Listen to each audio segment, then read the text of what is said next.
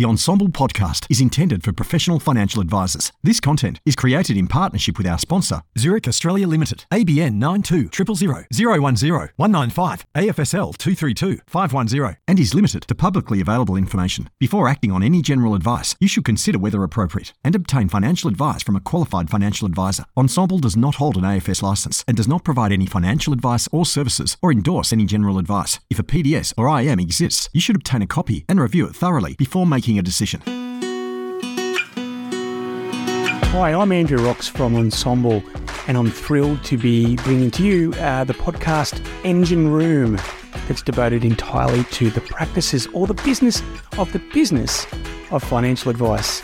Over the course of the next many months, we're going to be interviewing Australia's best independent boutique advice firms, their practice managers, their GMs, on what environment is conducive to being a best practice, how they keep talent, how they attract talent, and what the future of financial advice is. It's the Engine Room podcast. Welcome aboard. Zurich is proud to be supporting this episode.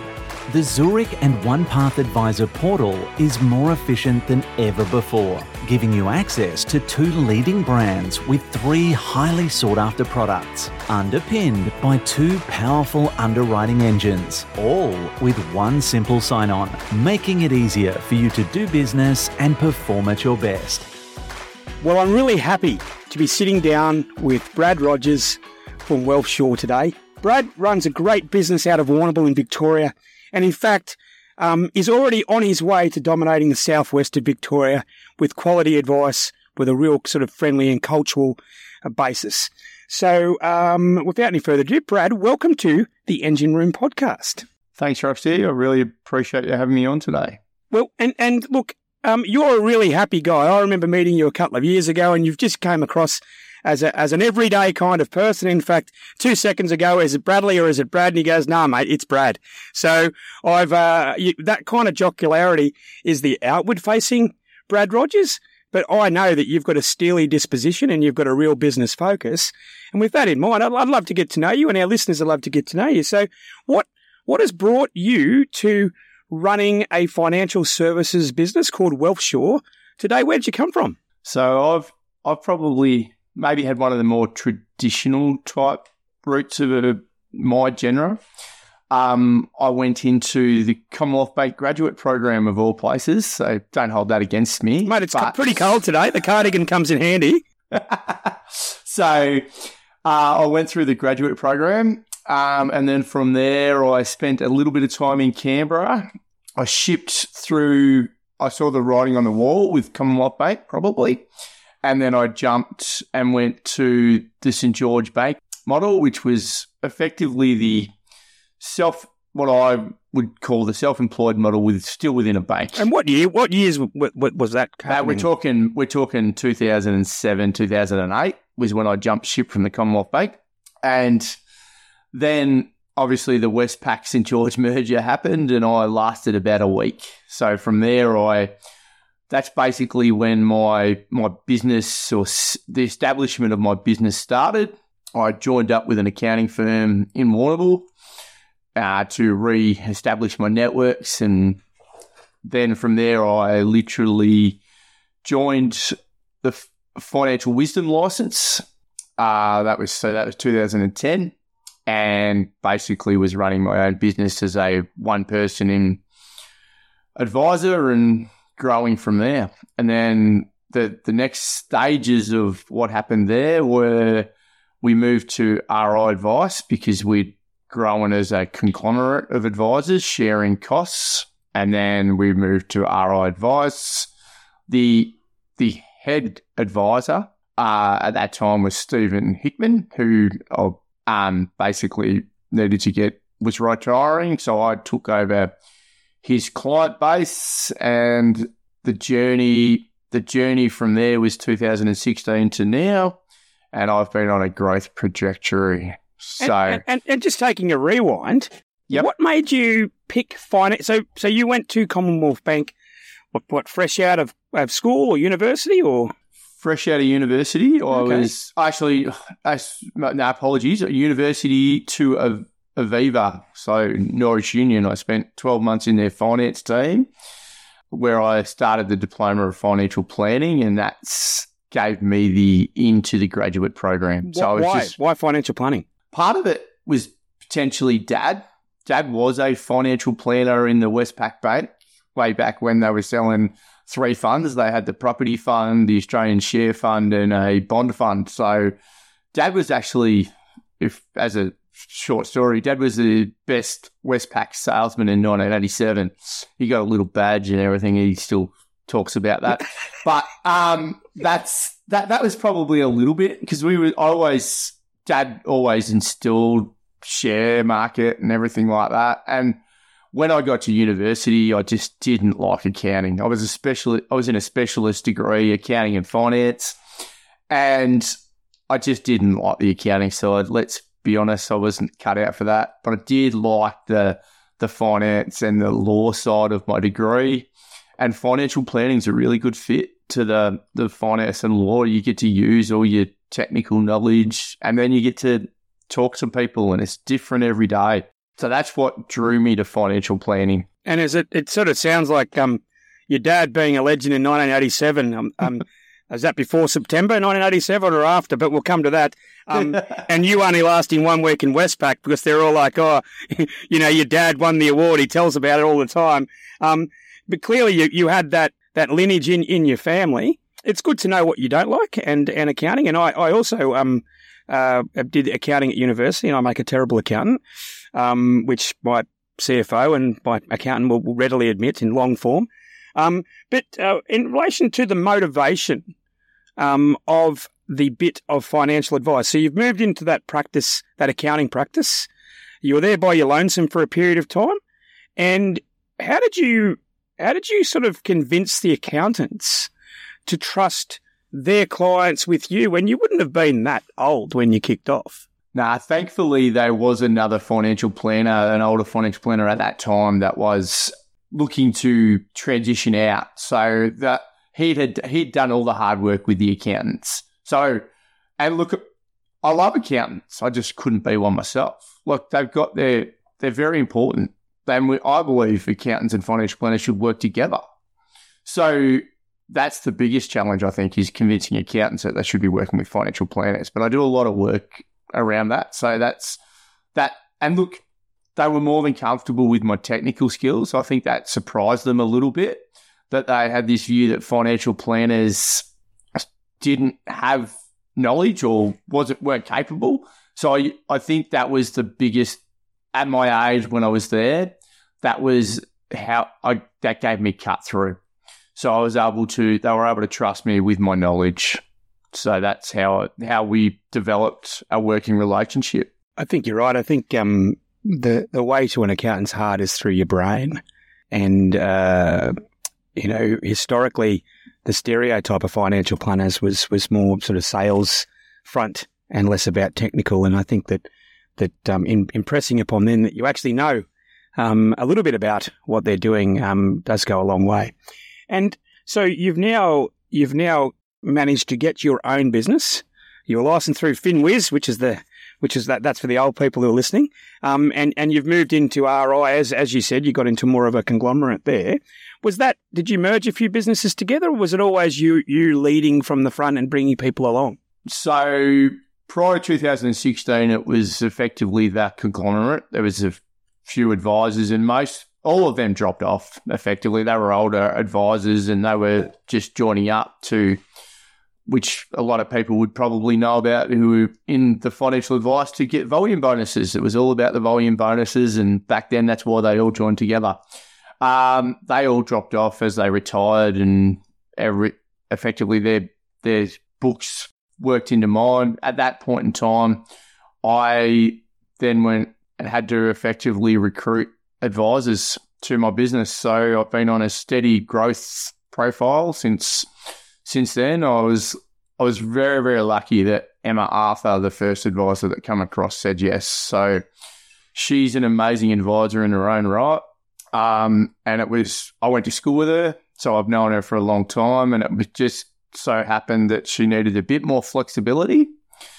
That and the other business she was at were looking for a more of a structured commitment to full time. And I said, well, I need an advisor. Do you want to come over? And she said yes. So that was, I was very, very lucky in that sense. And look, a shout out to Emma, who clearly knows where the skeletons are buried in your, your, your back history, knowing you from high school.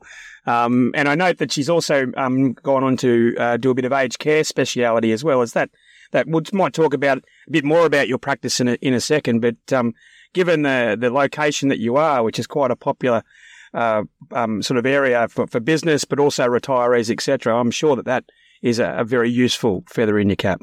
Yeah, no, she Emma is a specialist in aged care, and we'll talk about that more. But so from there, Emma and I grew our team and got got our admin back office, and we we played around with that because we relied a lot initially on good people as opposed to good process. So I was a learning, I was on a learning curve and a steep one. But the as we moved through the journey, I I became a lot better at learning to give up. I couldn't control everything. So because I couldn't control everything, I got good people in my business that I trusted and from there, we were able to build out really good process and everything along those lines. That that then led to my contract paraplanner becoming an employee, and that was that's shout out to Susie, who is an amazing, amazing paraplanner in her own right, and she's also keeps everyone in this office under control. When, when did was there a moment in time where you got that self awareness? Um, was it was, was it was it born out of out of a, a, business trauma, or was it just you woke up one day and the sun was rising uh, over the ocean, or what? What was it, Brad? So, so it was a combination of probably two things. That it was a business trauma because effectively, I was a one advisor practice with a with this massive advisor book, and I've gone. I was just doing the work. I was just putting in hours because that's what I was always taught to do. You just work and get through it. And and it was just one of those trigger moments that I've gone, this is not going to be sustainable. And so therefore, I engaged a business coach. So shout out to Phil Volk, who put me through what was Advice 3.0 when he was rolling that program out. And that that led to you've got to get structure, you've got to get process, and you've actually got to let go you can't do everything. So that they were the two things that led me to be, delegation becoming my friend. And and what's what's um was it was it Paul Volk? Did you say? A Phil Volk. Phil Volk. Phil Volk. And do, does Phil have a business name? Phil does have a business name. He has two business names because he's also got a financial planning practice. Oh, very um, good. But We'll, we'll, figure it out and send put that there. So um, yeah, we, we, we'll give him a quick shout out. But um, so I've got I wanted to change gears a bit, okay? And um, and so you've had that cathartic moment, and that a one man band is not necessarily an engine room. And given that this is an engine room podcast, I'm really interested from that moment onwards. Let's call this, you know, uh, it's it's from from the, the birth of your self awareness that you can't be the front, middle, and back office and have a sustainable business, a happy life, and actually look those large number of clients in the eye and tell them that you can do anything other than being reactionary, which was the stereotype of the past. So, with that in mind, um, maybe give me a feel now of um, just an idea of your organisational structure. How many ARs do you have in your business, um, Brad? I've got five ARs. I've just brought through a PY advisor who came out of my, who was my office manager. Fabulous. Brilliant. So that that's my. I've got five ARs and uh and and obviously, yeah. So, and and what kind of what kind of clientele does the practice um have? We mainly have your. We're in the we're in the country, so we're obviously on the coast here, and we've got a wide variety of advisors. Um, I mean, wide variety of clients. So therefore, we have your typical mum and dads. And then obviously, but we've also got your small business clients and your the farmers, that are selling up their dairy farms, uh, which we and the specialist high wealth clients. We've also got a niche little market because mainly off the back of having Emma in our business, but we've got nearly every aged care client in the district walks through our door. So if you're passionate about aged care, we, we every aged care client nearly comes through our door. We can hand on heart say that we've got that niche covered. We do do insurance. Obviously, we I've I've come from an insurance background, so I'm I like to think of the technical side of the insurance rather than the sales process. So I'm really big on the advice and the right cover and making sure clients understand as opposed to just selling selling some insurance policies. But that's we've got a broad range of policies per se and clients on the book and we we cover off on the uh, your mid to high wealth type clients that want want advice. And and given um you've got five ARs and you've got um a, a, a back office, and a great paraplanner who you gave a shout out to before, um how do you arrange uh, the service lines? Um, uh, are they in pods led by sort of the typical lead advisor, or or do you share the clients along the journey, particularly because you've got some aged care, or how do you how do you arrange the delivery of, of services to clients? So we're really big on making sure the right advisor is in, in front of the right client. So that's always been our mantra is to make sure the client gets the right advice. Which and how we do that is we'll we'll regularly do joint appointments with two ARs. We'll all we'll have an AR walk out of a meeting and go, you'll need to do the rest of that because that's aged care or that's that's that's sitting in your speciality or they're going to fit better to your personality. So I do that regularly because I'm my client base is probably at capacity. So I'm regularly handing over clients to the other advisors in the in the office. And I, I think that also, you know, this being the Engine Room podcast, you're, you're, you're yet again one of those advisors in transition from being the lead advisor to to spending a lot more time on the business. Um, would that be a fair comment, Brad? Very much, very much so. Without the engine room, and probably that's the big piece of my business structure now that's got to allowing us to do what we need to do, Roxy, everything falls down. And so, so, so, I would like to know your definition. Okay, so as we've just done the lead in, you've mentioned the type of clients that you've got. You've got the the geographical setting. You've got some long term ARs. You, you've just taken someone through their PY year, which is to be congratulated. You've you've arranged people. You've got self awareness so that you that even if a client is referred to one advisor, if another advisor's got a better skill set and a better experience, you're going to do that. So it feels like you've got your front office rules and sort of the way you do things around here down pat.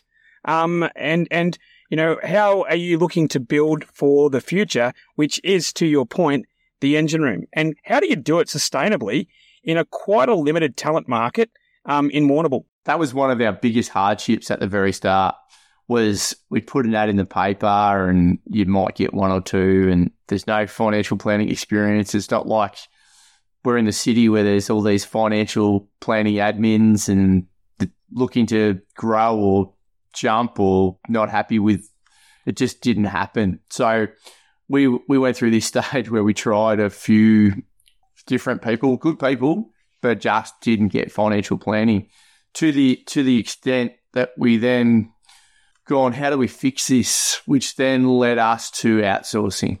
So without and a shout out to VBP. And we partnered with VBP because that allowed us to bring people into our business, train them, and we could use them to our process, not adapting to a process that sort of that the outsourcing has. There's two types of outsourcing as I see it.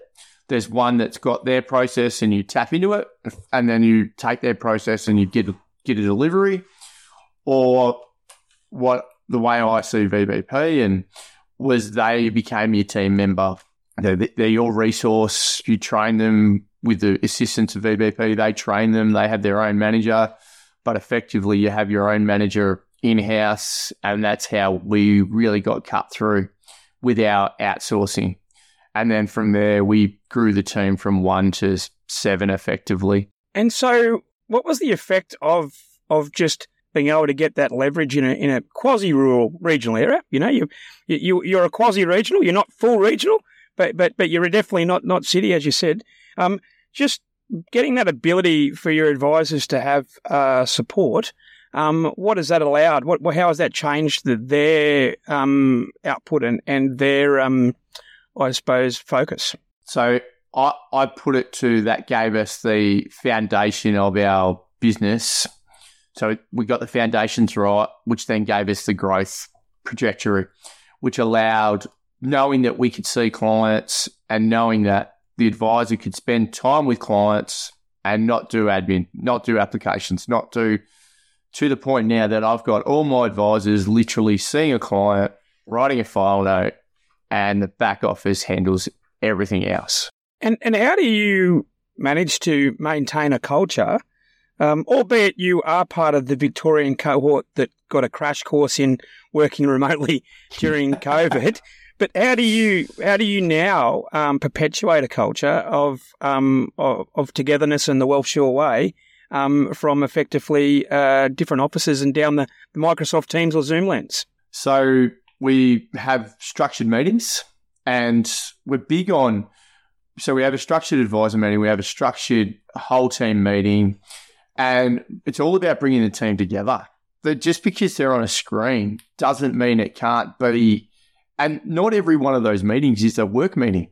We'll have a just a chat meeting where we get to talk to the VBP guys and know what they're up to, and and they've they've effectively been part of the team. Just because we're not side by side in the office, they're still part of the team, and I know that they're having little within their own admin groups. They're having team huddles, and they're literally we've got team chats going around constantly, which I have to try and work out how to turn off because I just I don't need to see all all the all all the, all that they're talking about. I've learnt some of the lovely Filipino language, which is and some of the language I probably shouldn't have learnt, but that's that's just part of having team members. And just because they're not in the office, that's irrelevant to our culture. We're still they're still very much a part of it to the point that we brought our first our first VBP, who her name is Char, she's been with us for over five years now, and she's now doing. She's now in our office,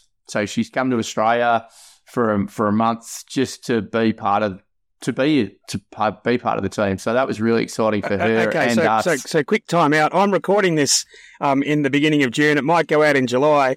Um, how does a balmy uh, eight degrees in Warrnambool um, sort of sit with with those team members? Oh, she's struggling big time.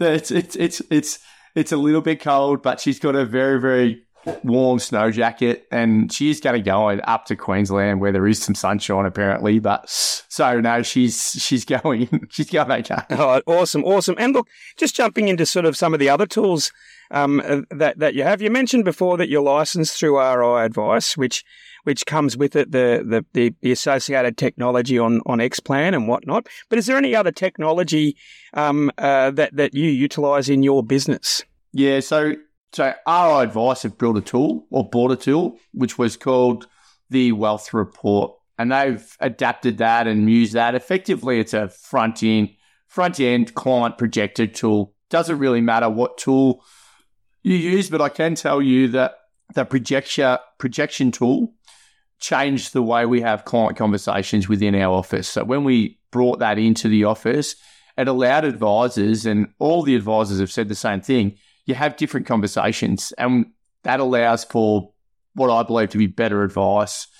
So whether it be Wealth Projector or some other tool that shows projections, and I'm, I'm not wedded to any particular technology. I'm big on using the best technology at that time because technology changes. So that's part of my mantra, and I'll I'll use what I believe is best for my business at that time, and then if I need to change it, then I will. Well, look, I'm I'm a big fan of uh, the Wealth Report. I, I started actually using that in 2014 long many many years before um, it was purchased by by IWF and and um, really because uh, I got weary of of of being, you know, we had quite sort of robust and emotional and passionate meetings of clients, and then that was backed up with pretty pretty dull and, and repetitive documentation that you gave them. So um, that was our main premise. So I, I think it, it's a it's good, but you're also right. These things do change, and, and it feels like every every other month there's a new piece of technology, um, which which either is or claiming to sort of solve that that that that that goals based advice and that client centric one. So I think we're in good hands in fi- financial services. Um, was there any other pieces of technology? Um, you mentioned you don't. You're, you're, a pure play financial planning business. Uh, do you, for instance, uh, do you do you use any sort of self managed super funds technology or, or, or so we have partnered with Intello for our self-managed super fund space. So they effectively allow us to plug into their IT system and upload all documents and allow our clients that need that or want the a higher level of self-managed super fund cut through to log into their system. So we have done that. We we're not a big self-managed super fund a financial planning business. We've got the skill set within the advisor, within a couple of our advisors to do that, but we've we definitely partner with someone who specialises in that more so where we need to. And what about you mentioned you did um, some life insurance? Um, I, I think we wouldn't um, uh, it wouldn't wouldn't be it would be remiss of me not to ask how you managed to do that in a profitable way. Um, doing life insurance in 2023 is completely different to when you first started um, for, for various reasons. Um, uh, is there any is there any kind of product providers who, who lean into you uh, the most from a service perspective, or or or is there any um, thing that you think that they can do as a cohort to to improve and, and increase engagement on the advisor market? I've had lots of conversations with in and around this. That one of the one of the components is the compliance overlay that sits on insurance advice now. That if you just you're going to need advisors with the, the compliance and the technical skills to give advice. That's how you can do it profitably. Because if you if your advisor n- knows how to do it, and we give them the structure, so we give them we give them a really easy, simple structure in our business. This is how you do insurance, and this is how you can do it profitably. So it's it's effectively a five step process in our business, and we I don't want to talk too much about advice because this is about the engine room, but the process plugs into our engine room and they t- pick it up. So therefore, the advisor's not doing a lot of grunt work, and that's how we can get profit in insurance because obviously commissions have come down, but because the advisor knows the process and that then feeds into the to the admin team, that's how we can get insurance advice out profitably. And and what about investment then? Do you do you operate an SMA or an MDA or or do you have particular platforms that you're biased towards? I'm very much biased to SMAs or managed accounts, and I saw the writing on the wall to have a to have profitable and growth orientated business. You can't be running paper models or a different model for every single client because there's it just doesn't fit into a process. So the the big advantage that I see in SMA managed accounts even even multi managers because they're effectively the same thing. Um, is that the investment risk is taken away from your business, so that's a tick. Plus, it also gives standardized process for all your back office admin because they know that it's a managed account. Oh well, that's easy. We so when they're when they're doing implementation, it takes away implementation risk. So the admin around and the, the growth that comes with looking at your business and going, we use a managed account or we use an SMA, which gives us growth, structure, and the clients love it. The clients actually, when you start speaking to the clients about managed accounts and how they move and transition and and will adjust to them, they said, "Oh, we thought that's what you were always doing." So you, you so, were, but you had to do so much work to make it look like you weren't doing as much work. That's exactly right, and it and it means that you're uh, means that the advice and the review is focused on their goals and objectives and not having to do an ROA and not having to do a switch. Um, and it cuts out all the all the extra work and all the extra processing and typing and implementation that goes with having to do it the old way. And and um, is there is there any um, uh, who do you partner with? Who who, who does um, the platform? And so we've obviously partnered with IWF um, model portfolios, but Matt Olson's models have absolutely smashed it out of the park. So shout out to Matt. Um, but effectively, that that plugs into multiple platforms. So we we actually have a big big partnership with Colonial First State, being not a wrap, it's a master trust, and we know that. But the the model the MDA is actually on Colonial First State. And for our larger clients or the clients that need a more sophisticated type portfolio, we use Hub 24 because the MDA is on Hub 24. So, and then to that other point, if the client's existing portfolio needs to stay, we'll we'll we'll stay there. Well, that's good because that, that gives you that gives you that sort of um that flexibility. And you know, you've given me a bit of an idea of of, of, of the details of your practice and and uh, you know you, you self-profess you've come through the traditional route. It doesn't get more traditional than your dad was a planner. You started at CBA. You worked in bloody Canberra. I think you're. It's almost a satire um, that you've done that. But um, um, what I would love to know now is uh, you've grown um, as you as you mentioned quite rapidly in a in a in a in a, in a regional area. Um, I would like to know um, why people join you um, outside of going to high school with you? Because you'll run out of those pretty soon. Um, why people um, stay and, and why are they growing? You know, what's your culture all about, Brad? That's a really good lead in there, Roxy. And I'll probably I'll talk to uh, Steve and Steve Greenham. He's recently joined our practice. He's in Portland, so we now have an office in Portland. But he was the traditional AMP advisor. He was licensed to AMP, and then he ended up at FSP, but he was a two advisor practice, fully AMP. And I got to know Steve. And he's been and around. He's, he's been going since 1992, his profile says. He has. So he's he's he's done his time. So, but what what has happened is Steve is a great is a great planner, but he just needed advisor and structure around him. So he, he was sort of dis, he was one of these advisors that probably, and Steve won't mind me saying this, he got a little bit disenchanted with advice. And he, he was at, when we started chatting, it was all about him retiring and getting out of the network and getting out of advice. And within 12 months, probably only took about four or five, to be honest. Um, we put, we put our process around him. We, we, he started coming to advisor meetings. We started having joint advice, advisor appointments we bounce ideas off each other, and he's he's he's fully now invested and loves loves the process, loves the fact that he all he has to do is see the client, give it to our back office, and he he's he's he's our he's the biggest problem is just keeping him under control, or or he'll see see too many clients, and um to the point that we have to bring on more people to just accommodate. But that plugs into our process, so it's actually okay. But but your your engine room has effectively, you know.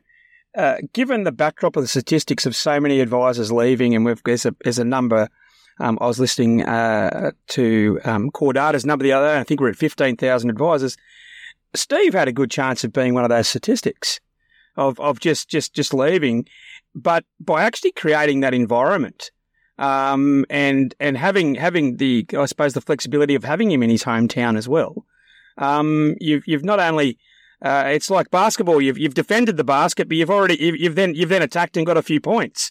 So um, well well done, and and it's uh, uh, you know the whole point of promoting um, the business of the business is that there are many advisors that that that I think have been maligned um, and a bit older advisors um, and I think that if you do wrap a support network around them, you're going to get nuggets of gold everywhere you look with these people. Would you agree with that?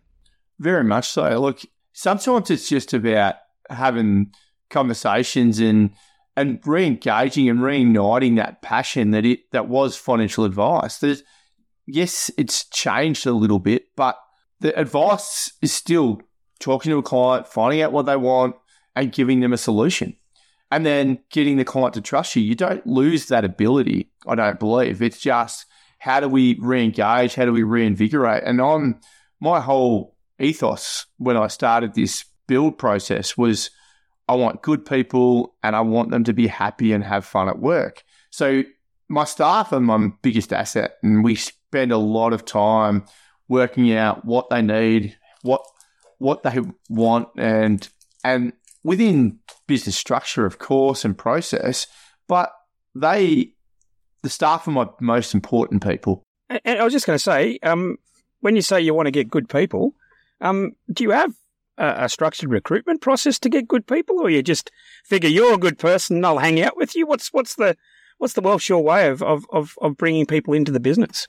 The first part is having a chat, getting to know whether we're going to be. It's a bit like bringing on a new client. Is how I see it. We get to know each other. We we start having conversations, and then then it is structured in that we have there'll be a few interviews, and there'll be um, we also like to do a a disc profile or yep, uh, just to get to know how they they like to um, and how they will fit into our team because and, obviously and, and, given given Steve came in as a as a as a frontline AR in relation to the disc profile, um, I mean, a lot of people listening would have done one of those in their career. What what are you looking for in particular? And is it the normal stereotype or is it something else? I, I'm not looking for anything particularly on that disc profile. What I want to know is what is the disc profile so that I then know how that would then fit into my team. Perfect. And then also allow my team to adjust and, and, understand that this person's going to prefer an email, this person's going to prefer to, and this person's not going to give you all the information because they operate over here. So you're going to have to remind them. So it's all about learning and, and adjusting so that we get the right outcomes. Probably also give you early doors insights into the type of clients that, that work for these uh, for these advisors as well. So no, well played.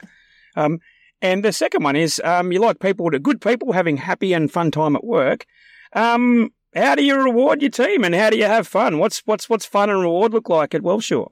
So we we're big on this, but um, there's a, there's a couple of set reward stuff that we always do every year, and it and one is end of financial year, and one is the Christmas party, and they're well renowned. But we'll also do uh, ad hoc. We we very much enjoy birthdays. So birthdays are very well celebrated in our office, and that that is that becomes morning tea, and uh, that is a celebration itself, and, and good work where we where we can see that people have had a lot of where our load has been very very high. Will be rewarded with a, especially for the ladies, they like that we've got a lovely deep deep blue. Shout out to a local Warrnambool deep blue spa. We'll send them down there for a relaxing afternoon and give them the half a day off just to to go. Yep, we really do enjoy we can see that you've worked hard. Here's a break. So we do that as well every now and then. That's that's that uh, that's ad hoc depending on workload, but we very much do that.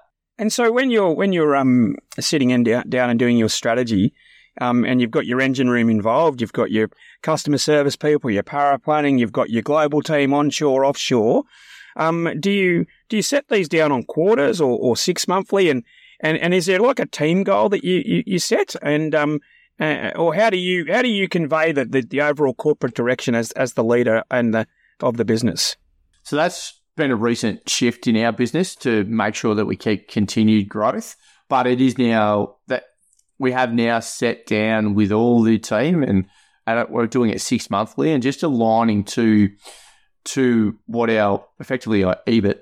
We, we've told them what our end goal on EBIT is, not the actual total number because I, I, I don't want a total number. I want profitable business and growing. So they're fully aware and understand um, some of the financials within our business, and obviously they're sat down every six months with a formal process with my business manager to check in on what their growth looks like, what their performance looks like, what, what what's their direction, so that we're all growing as a team. I don't want some people just want to do their job and be be whatever, but we're very much if they want to grow and they want to become advisors, as proven with Kate bringing Kate through the PY, um, or they want to become paraplanners or they want to become office managers. That's that is a structured process, and we do that. So, so from my my personal history and my observed history, um, in talking to a lot of planners, getting that accountability um, from uh, a, across all parts of the business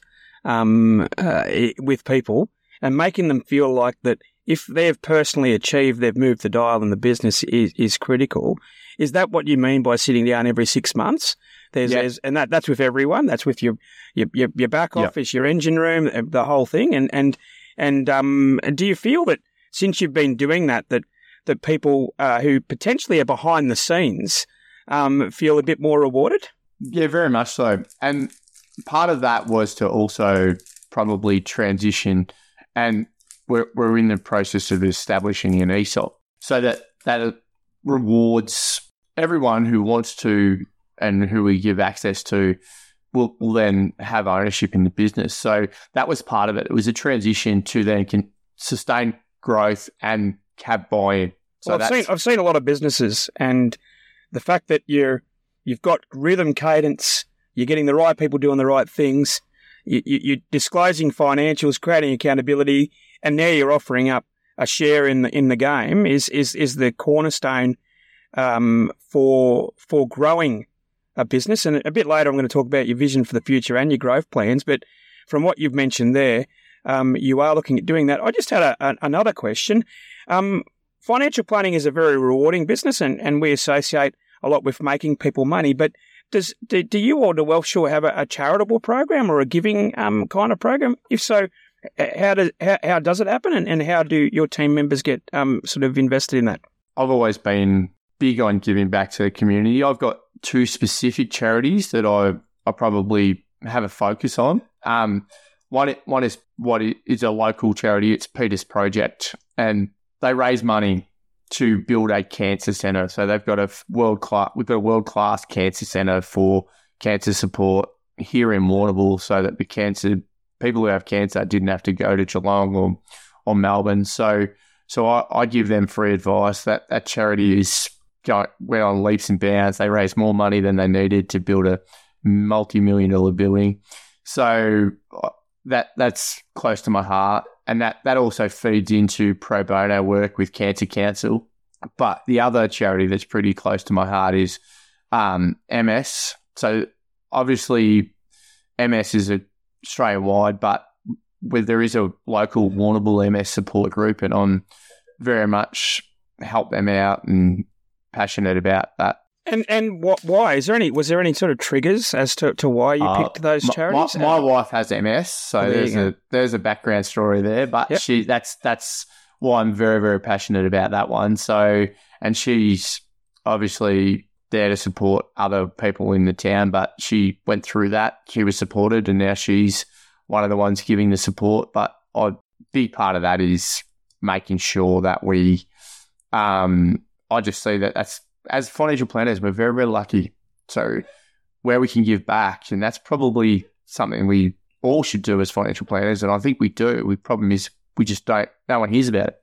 I, I think you're. I think you're completely correct. Um, uh, the the giving, um, uh, the, the, the I suppose the uh, the perception of financial planners is not the reality. The perception is, um, you know, the the Wall Street style person. The reality is local people working in communities, helping families solve their financial problems, giving back exactly how you've done. You've just mentioned two things that are that you're very, very uh, local and, and obviously a, a heartfelt um, sort of story in relation to your own family and your wife in particular. So, um, you know, thank you, thank you very much for sharing. And and I think that people who uh, are making a, a choice as to where they want to spend the majority of their week, which is also called employment, uh, are drawn towards people with purpose, compassion, and empathy, as well as that business knowledge. So um, uh, it, it's clear that, that you're really focusing on that, that southwest Victoria.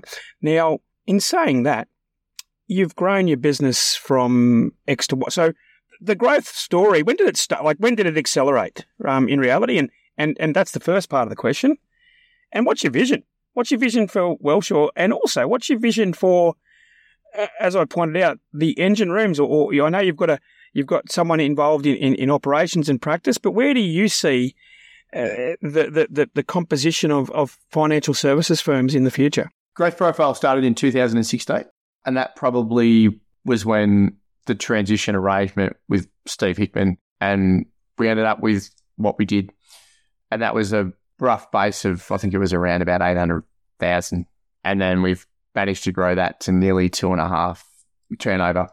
So that that's been the growth profile since 2016. It's been on an upward trend and it, it's continuing. Um, we've got the processes now, back office. So as we get more clients or we get another advisor, we just can plug more people into that engine room or, or back office admin so that we've got our processes so that they all just tap in and it continues on its merry way as we need to. We so and that may be offshore and it may be onshore, depending on what the needs of the business are at that time. But they all we all tap into the same process. So that's that's really important. Do you have an opinion? So you mentioned you've you've, you've, you've now moved the uh, I suppose the awareness towards an EBITDA um, percentage, um, not not number. Um, yep. you, you you are a growth business, so um, there's probably some reinvestment into the now for build the capacity cup. But what would you say would be an aspirational um, uh, EBIT number once you do get to your, a maturity state? As far as percentage, sorry, percentage. Yeah, percentage. So I, I, I want it above 35. So, and I was obviously it's sitting not quite there yet, but it's it's getting closer. And if we can have it at 35 and continue to grow the the obviously the revenue and keep the expenses in line, then obviously then we end up with a with an amazing business. And also, um, no point having an ESOP if uh, you're doing an ESOP into a business that doesn't make any money. Um, that's called just getting a raise. yeah, yeah, that's capital raising as opposed to that. So, um, so obviously that's where that's where the business is going. And look, we're looking to get good people who are on the same journey, people who want to plug in. Uh, anyone in, anyone anyone who wants to see change or come down or wants to be in the southwest and want to reach out, more than happy to have a chat. So and and also, um, you, your your office is in in Warrnambool, but you've got a one in Portland. You, your your take on where the uh, the future team members in your area uh, are operating from is flexible, or is it, or have you got a, a particular vision on that? Yeah, very much so. Um, because of the the changes that we that what we well gotta gotta love Dan Andrews or or not. Uh, we we got locked down. So my paraplanner is actually in Queensland. So my advisors, we've got Zoom, we've got Teams where they can be anywhere they like and fully flexible in the sense as provided they're seeing their clients and doing their job, then they can tap in. They could be overseas. And just, just I'm throwing a thought bubble out here. Just reiterating that would also um, indicate that you've got no problems having clients in Melbourne as a, as a, or Geelong, as, as you've intimated. So um, I think uh, your your your pitch just then was uh, if you're an advisor in the area and you like the idea of the room, but also if you're an advisor who just likes to come down and, and, and smell the sweet uh, sea air, um, you're you're open to those kind of approaches. Would that be fair, Brad? Very much so, sir. And what about growing inorganically um, through through a merger or acquisition? Is that ever uh, you have you've yet to do that, but is that ever no, sort no, of no, been an idea? The actual last one was a merger okay, in the sense that with so Steve Steve came in as a merger, so that was a merger of the practice. So we we can do it that way as well, uh, and it really just depend does depend on the people and the and what's going to work. Because I'm big on win win. So if it's not going to fit, then that's okay. But where we're aligned, we can work out the best way. And if that's an acquisition, if that's a a merger, then then that will be a discussion point, and we'll come up with the what's best for everyone. And that's that's how you succeed in business because uh, that's my view. In that, if you're making things better for everyone, then you get a better result, and then people buy in, and the the end the end result is the clients are better off because you've got happy staff, you've got a good result for the clients. So that's how I that's how I have tried to do everything while I've been on this trajectory. And I think you've just very clearly articulated the whole business premise for Ensombl. You know, it started with the creating the positive evolution of financial advisors or advice. Um, it's it's nailing the brief of advisors, and what what what Ensombl wants to promote now is that, it's a home for everyone in, in the advice ecosystem. Whether you be a paraplanner or a financial planning administration person, it's still good to have peers and it's still good to ask questions um, and get answers from people who are in going through the same things, and they might be in Darwin or or Perth or Warrnambool. Um, but it gives that that real real community spirit, and and without without creating uh, great environments, um, we'd be back at the beginning of this podcast with you servicing one, you being one person and not really being able to service people too well, to where you are now, where you, proudly mentioned that that that you kind of dominate the aged care uh, sort of market, which also is a really big community service because for every person going into aged care, there's there, there, there's worried children, um, adult children who, who who who may or may not be under financial stress. They don't know what to do. There's estate planning, professional estate planning requirements as well. So so everything has a positive sort of flow on if you manage to build a good quality company. Um, and do you have any sort of sort of visions for the future of financial planning, so to speak? I think the future of financial planning is going to be very dependent on legislative changes, probably. But my the future of financial advice in WealthShore is making is we've been very big on what the clients need, client making the clients better. So we've very much streamlined our process and using technology to bring the clients along. So we're so in that sense, the future is probably digitally enhanced by the advisor and client relationship to give the client better outcomes. That's probably where I see advice. What what that ends up being will depend on legislation and what we're allowed to do, but it's very much open to the to the business to to determine how they best deliver advice to the client. I think your passion and your down to earth nature is part of the reason why Wealthshore is succeeding. I I also note that your, your turnover uh, of people in your business is, is very low. So once once people um, do do get into your environment, um, they do stay. And and look, I've really enjoyed um, uh, the Engine Room podcast. I I also enjoy our social time. You can be quite a, a, fun person to hang around. And if anyone would like any more information, it'll all be in the attached links. And without any further ado, thank you very much for being on the Engine Room, Brad. Have a great day. Cheers, mate. Thanks, Roxy. Really appreciated the time and the chat, mate. Hopefully, people got something out of it. Cheers. Take care.